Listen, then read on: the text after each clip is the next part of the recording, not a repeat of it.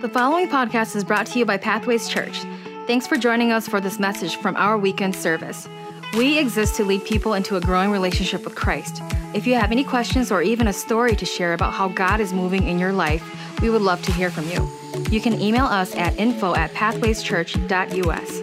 Thanks for listening, and we pray that God's word will enrich your journey today. So, in the U.S. Armed Forces, the Green Beret is only worn by those who have received this special tab. Chad is one of such soldiers. Chad has recently become a follower of Jesus Christ, a Christian, if you will, in probably the last 120 days. And here's what you need to know about Chad. Chad, he asks a lot of questions and he, he processes very thoughtfully and he seeks truth ferociously. Now, the person who has impacted Chad the most, his name is Zach. Zach is all in for God. Zach is core to here at Pathways. He just loves Jesus with everything inside of him. And so one day, two weeks ago, I was talking to Chad at the YMCA. We had a conversation, and after uh, congratulating him on his admittance into the Green Beret program, where he's going to be going to Fort Bragg, North Carolina in a couple weeks, I said, So what's after this program? I said, like, are you going to stay in the military? What are some of your options? And he said, you know, Adam, I'm not exactly sure. In fact, how do you know God's will? Yes, that question. Ever ask that question? Like, God, what is your will for my entire life? Now, if you're in your 20s and you ask that question, that's one thing. But if you're in your 40s or 50s, or you go through a divorce, or, or you struggle, or you go through an addiction, or something happens, you have a job loss, you ask that question in terms of a season of life. But the question is essentially the same God, what do you want from me? Last week we talked about how we're set apart, we're consecrated according to Acts chapter 13. If you missed that message, I would ask you to go on uh, YouTube or go online and check that out because that was a very foundational truth. That wasn't just some cute piece of sermonic information. That truth of being set apart, once you realize that and you begin to live into that, that can change the course, the, trajectory of a season of life or an entirety of your life. But the follow up question to that is if I'm set apart, if I'm consecrated by God for a special task, then the lingering, the lurking question is what is that special thing? What is that path? That was the question that Chad and I were having conversation about. And I, I said this to him I said, Chad, well, let me ask you. I said, was it a desire of yours to be admitted into this Green uh, Beret uh, program? He said, Sure, it was. You have three chances. This was his third shot, final opportunity. I said, well, you know, the word tells us that as you delight yourself in the Lord, He'll give you the desires of your heart. And if your desires don't match His desires, then He'll change your desire such that you get what you really want from God because God really wants to give you His desire inside of you. Obviously, it was His desire for you to get into this program. And so God is leading you. That's fantastic. And then I said to him, one of my favorite scripture verses found in Proverbs 3, 5, and 6. Trust in the Lord. Help me out with all of your, yeah. Lean not into your own understanding. Chad, don't put the ladder of your life against your own understanding, but trust God with everything. And here's the promise of Scripture if you acknowledge Him in all your ways, He will direct your paths. And I could see how peace was kind of just coming over him. And so I said to him, Listen, you can process that with people. Uh, scripture says that there, there's wisdom with an abundance of counselors. So talk about that. But, but deep down inside, Chad, you have to know before God, what is he saying to you in your gut? And he said, Yeah, but Adam, sometimes I, I'm afraid that I'll miss it or I'll go down the wrong path.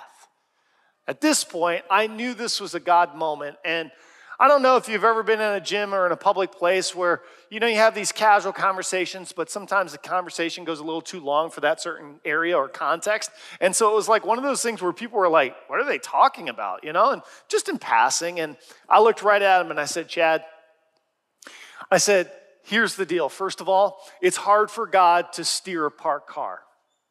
And I said, secondly, God loves you so much that even if you go down the wrong path, He will reroute your life. Boy, that sounds like a good sermon series. Some church should do that.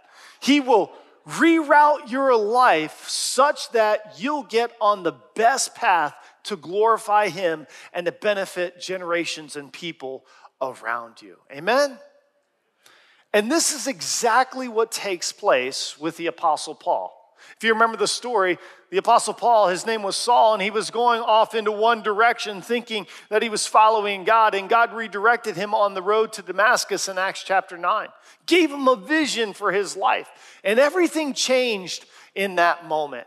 And the Apostle Paul was so, he was so critical to the formation and the growth of the church. In fact, uh, anybody a history buff? Anybody a history buff? I was actually uh, texting a guy in our church. I said, hey, don't forget, you need to come this weekend. I'm talking about history. So if you're a history buff, I want you to get out your phone, your device, or old school pen and paper, take some notes because this is so fascinating. I discovered and I really reread and I dove into the history of Paul. Paul, if you remember last week, I said in Acts chapter 13, he now steps on the stage of history as the most dominant figure of the New Testament for the next 50 years. God used Saul, who became the Apostle Paul, to do three missionary journeys totaling 10,000 miles. He planted 14 churches in cities like Colossae, Corinth, Ephesus, and Philippi. Many of those cities have become letters, New Testament letters. We know them as Colossians or Ephesians or Corinthians, 1st and 2nd Corinthians or, or, or Philippians. He wrote half of the New Testament, 14 out of the 27 books to be exact.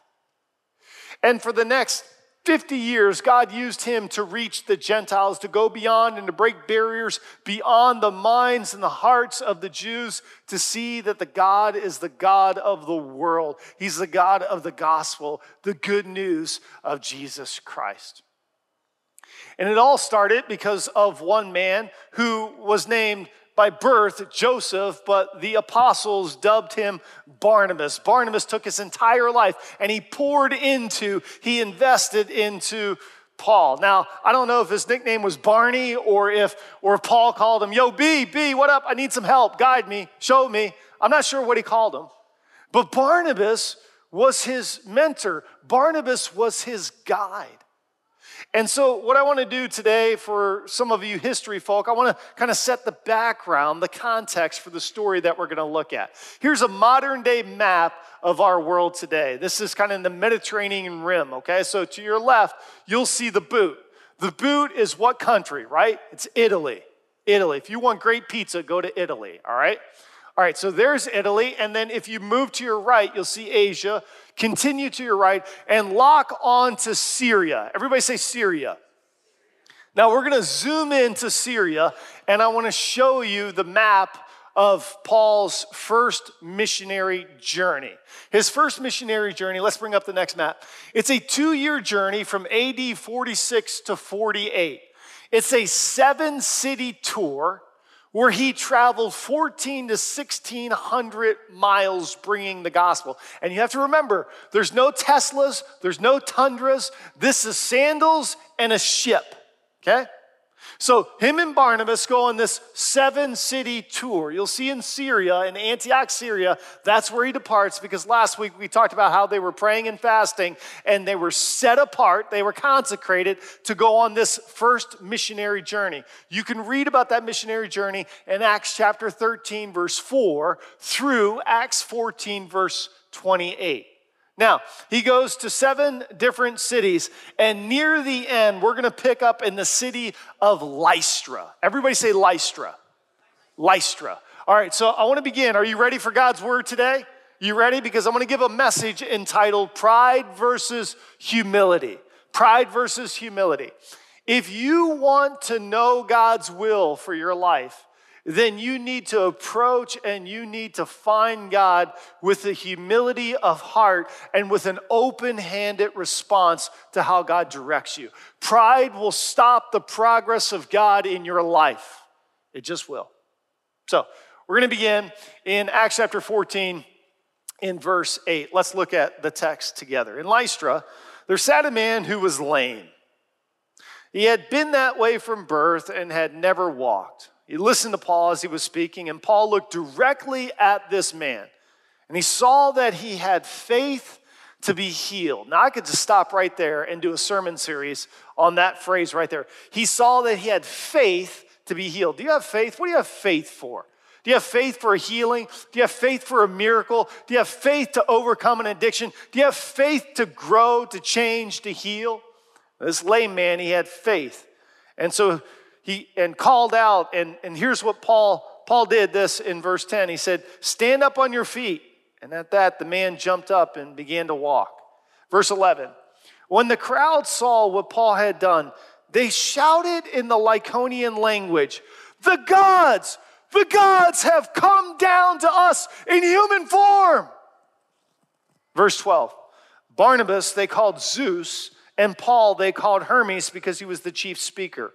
The priest of Zeus, whose temple was just outside the city of Lystra, brought bulls and wreaths to the city gates because he and the crowd wanted to offer sacrifices to them.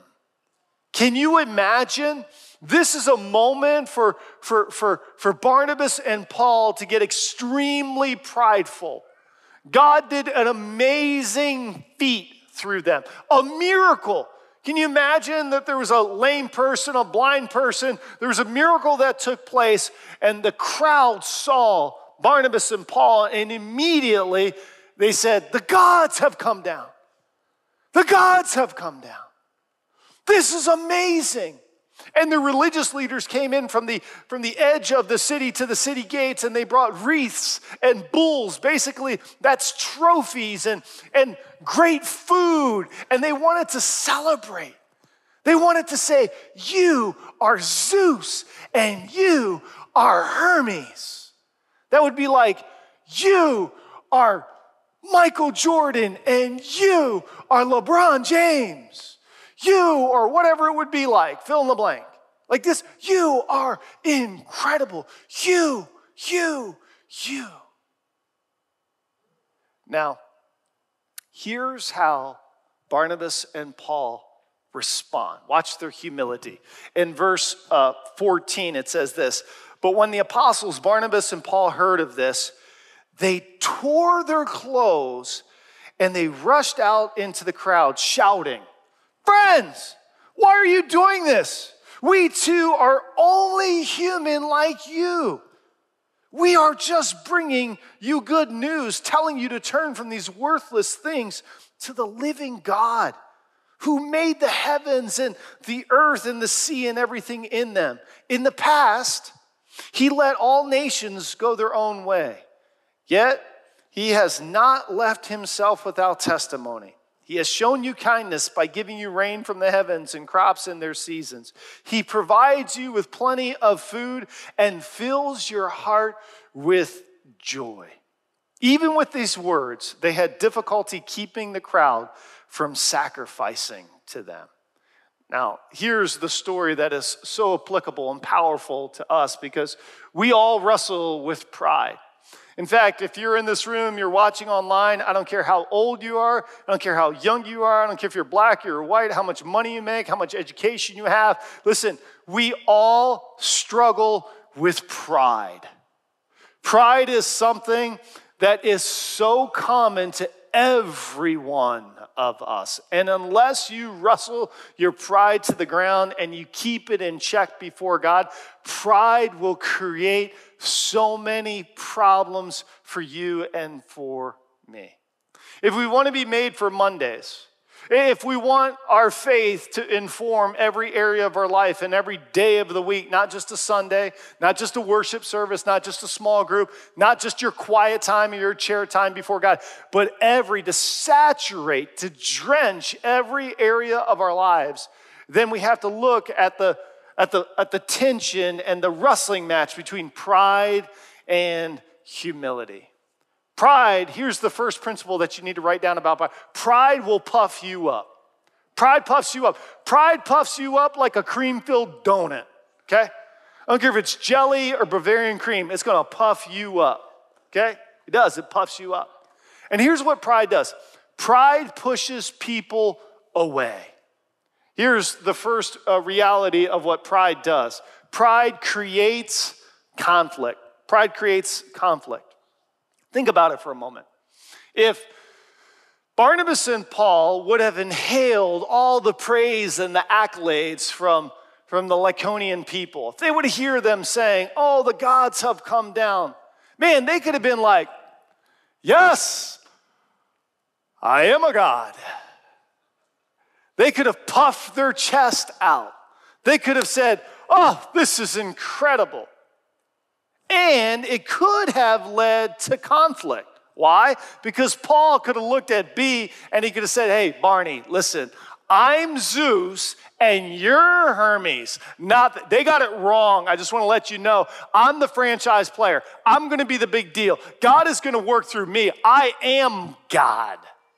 Could have created conflict. Anytime there's conflict in relationship, and there's always going to be conflict in our human relationships, I don't care, always. Remember what this proverb says. Put it up on the screen. Proverbs 13:10. It says this: Where there is strife, where there is conflict, there is, say that word, pride. There's pride. Always be on the lookout for pride. Pride creates conflict. All right. You know why pride creates conflict? Because here's what pride does with human beings pride, it erects and it builds walls. Pride, put it on the screen. Pride builds walls, but humility builds bridges.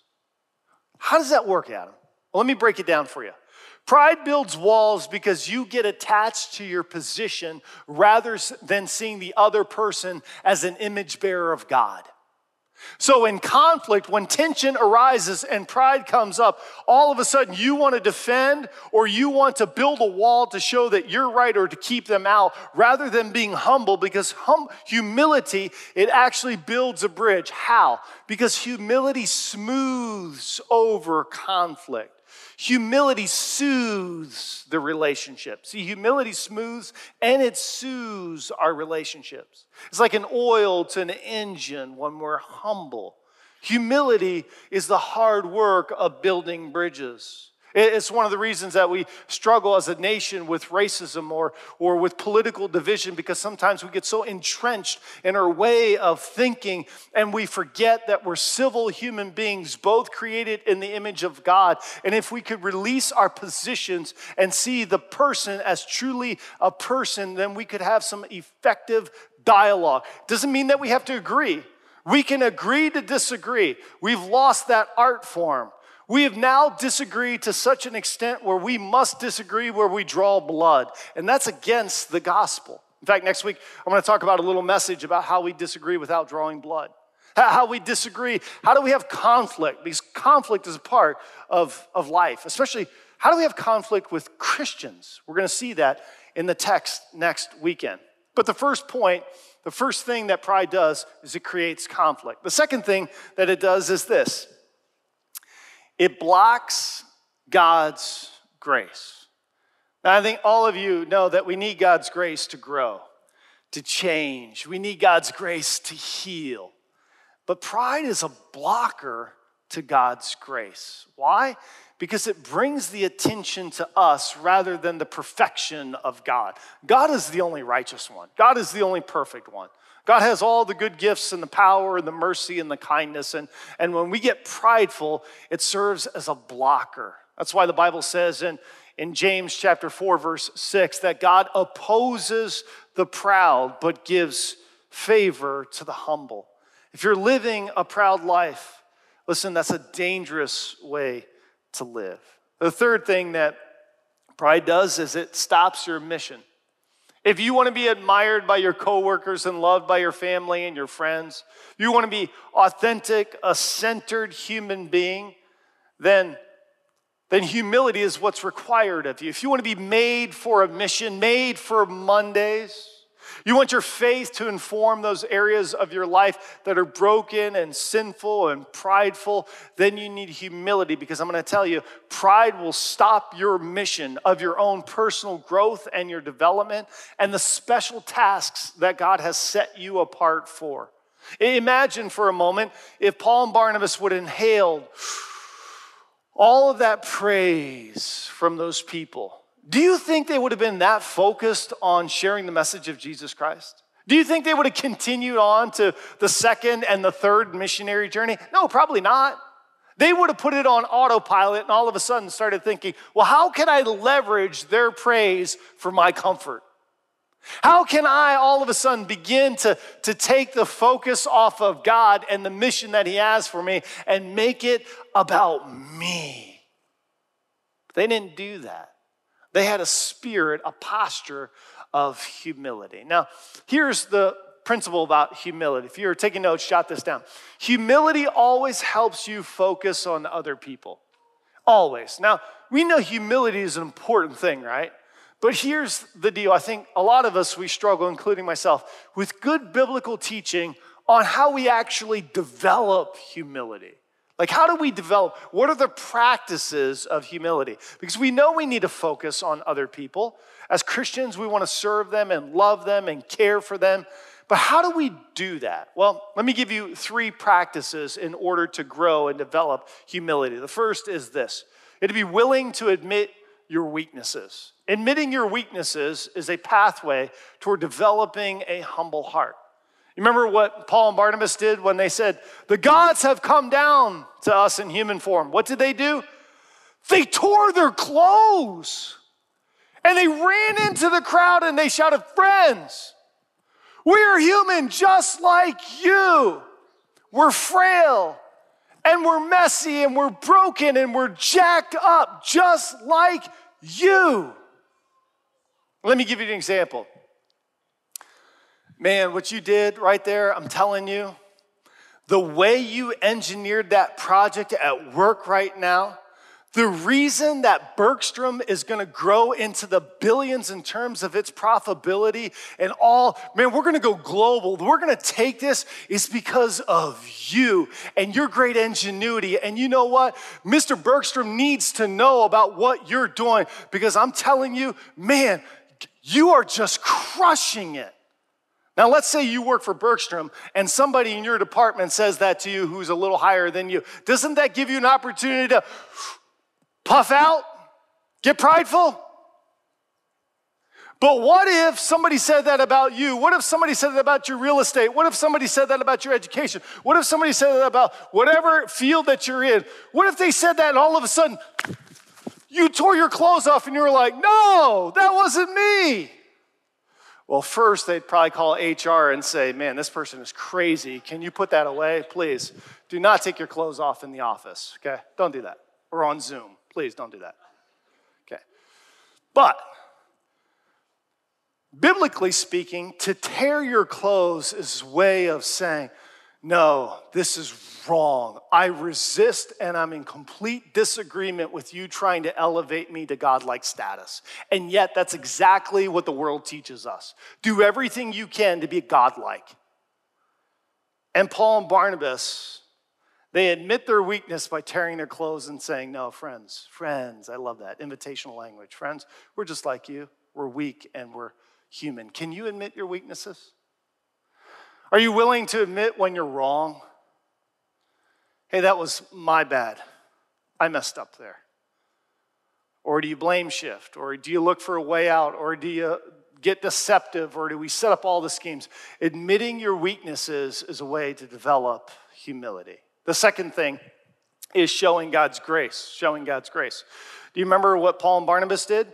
They showed God's grace by saying to the people of Lystra, Hey, look at all this food that God has provided for you.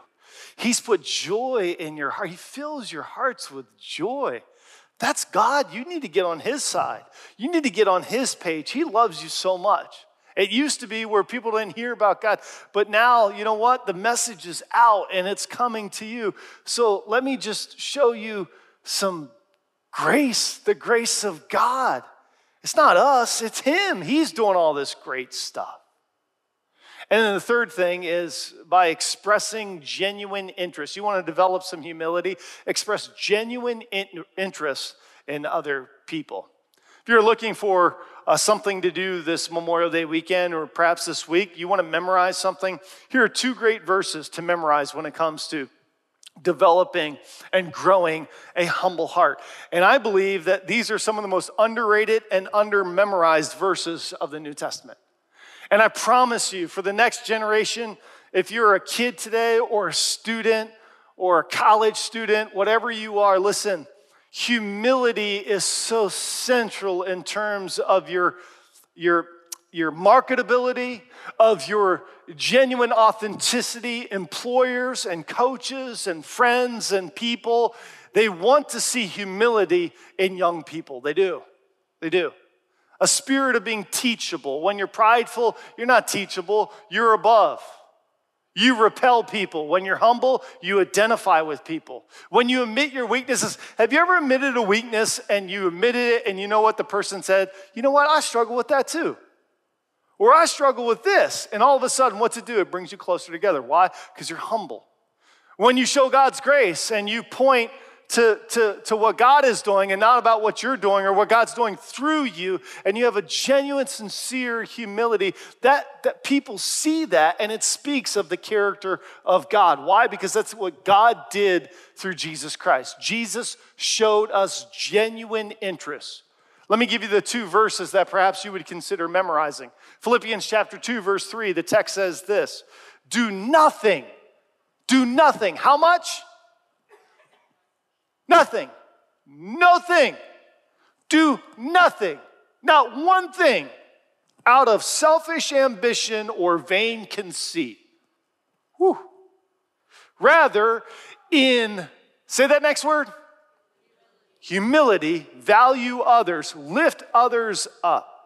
Not looking to your own interests, verse 4, but each of you to the interests of others. This is what Jesus did when he came to the cross. The subsequent verses say that he forfeited his divine rights and he became one of us.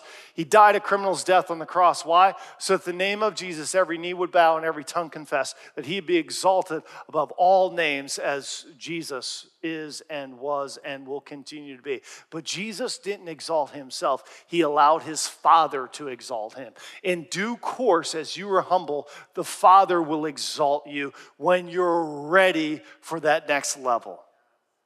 That's how that works. Now, I want to show you uh, a principle here. I'm not the first one to say it, I won't be the last one to say it, but it needs to be said. So, are you ready for what I want to say to you about what needs to be said when it comes to humility? Here it is Humility is not thinking less of yourself, it's thinking of yourself less. It's not putting yourself down. Oh, I'm worthless. Oh, I have nothing to offer. Listen, don't buy into that lie. Jesus didn't come to earth and die on a cross for junk. You're valuable. He created you in his image. You, you, you are a hundred trillion times more valuable than that, than that Fulgor Nocturnus. Remember that pen last week? That's how valuable you are to God. So you don't have to, you know, you don't have to devalue yourself or have some self-deprecating humor about yourself. No, you don't have to do that. You just need to think of yourself less. You have to put yourself down. You just have to lift others up. You have to lift them up. You have to show interest in them. Now, let me tie this back to Paul and Barnabas. When I saw this, this week. I was so excited about this. I want to share from scripture, I want to show it to you. So here's what takes place. At the end of this scene, right, after they say, We're not godlike, there are some people from cities that they had just visited prior, from Antioch and from Iconium. They come to Lystra and they're so mad at Paul and Barnabas because the gospel changed some hearts of people, and it just really got everything off kilter when it came to society, its finances, everything. It just goofed everything up. So these people came to take care of business, and they start beating Paul and Barnabas up. In fact, the text tells us that they stoned them.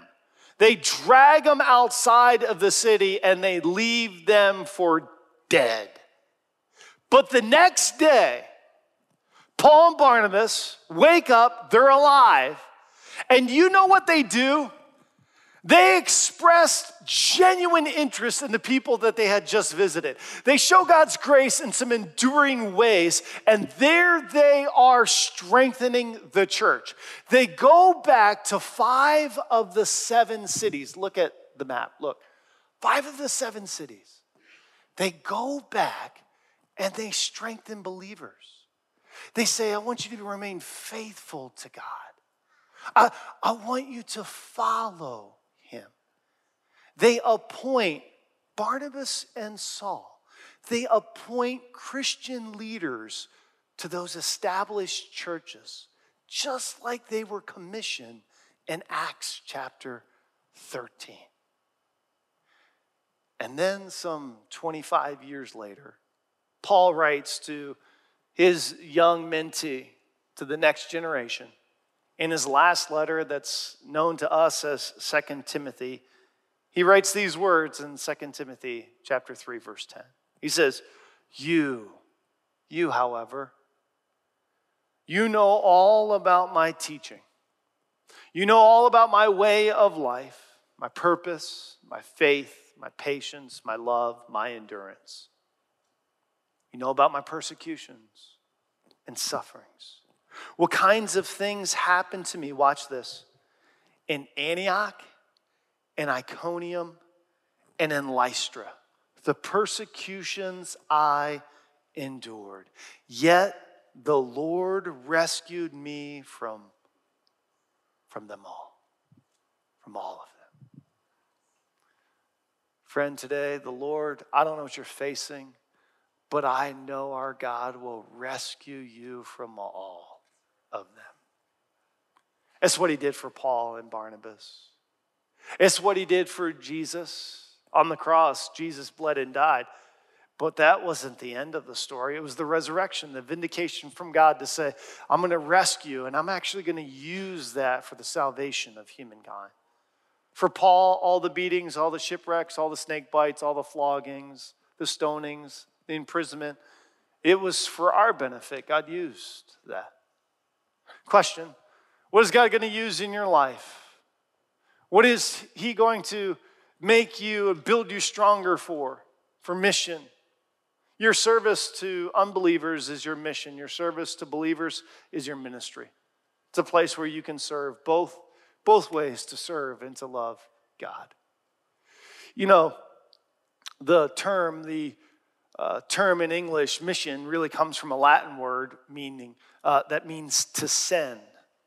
And Jesus, before he left the world, he said, As the Father has sent me, so I send you. We are the sent ones, the called ones, the chosen ones. Friends, on this Memorial Day weekend, as we honor and we remember our fallen comrades, those men and women who died for us, we also remember the freedom that we experience as Christians that we can be sent out into our world to pray, to love.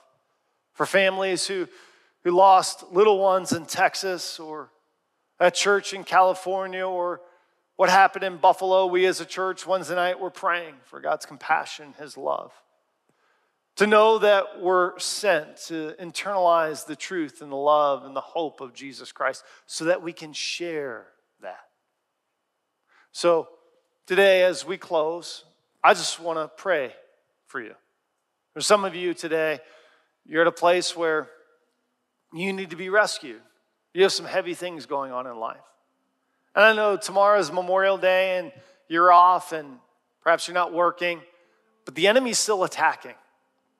Enemy's still coming after, you're still wrestling with some things, and you just need a touch from heaven. You need God's peace. You need to speak you need Him to speak to you. If that's you today, would you just raise your hand? I want to pray for you in this moment. Anybody? Yep. Thank you. Hands going up, just like first service. Lots of hands going up. The end of service, we're going to have some prayer partners here. They're going to be available. They're trusted to pray with you. If you bow your heads with me and let me pray for you in this moment. Heavenly Father, you see hearts, you see these hands. As the truth of your word, that you would rescue that you would rescue them from, from all those things. I would ask this in a gracious and a humble spirit. Do this for your people. your kids. Now, if you're here today and perhaps you don't know Jesus Christ as your personal Lord and Savior, I'm going to give you an opportunity to do that in this moment. If you've drifted from God or perhaps you, you've never made that decision, today you want to honor Him by saying, Come into my life. If you're online and you want to make that decision, you can just type in the chat. Somebody will reach out to you. Turn to somebody that you're watching with, call somebody and say, I'm making that decision. I'm giving my life to Jesus Christ.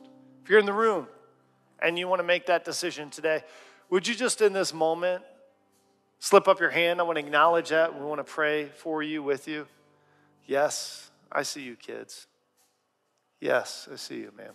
Thank you. Anyone else? Yes, sir, all the way in the back. I see you. God bless you. Yes, I see you, ma'am. Okay. One of the reasons I love our church is because we never let somebody pray alone. We want to pray together. And so, would you pray this prayer with me in full voice as those who are receiving Christ pray this along with us? Heavenly Father, thank you for loving me for sending your son Jesus to die for my freedom. Jesus, thank you. I repent of my sin. And I ask you to come into my life. Forgive me. Wash over my fear. And bring your forgiveness over my sin. I receive you by faith. Thank you for your grace. In your name. And everyone said, Amen. Amen. Hey, can we celebrate those individuals? Come on, let's celebrate and praise the Lord.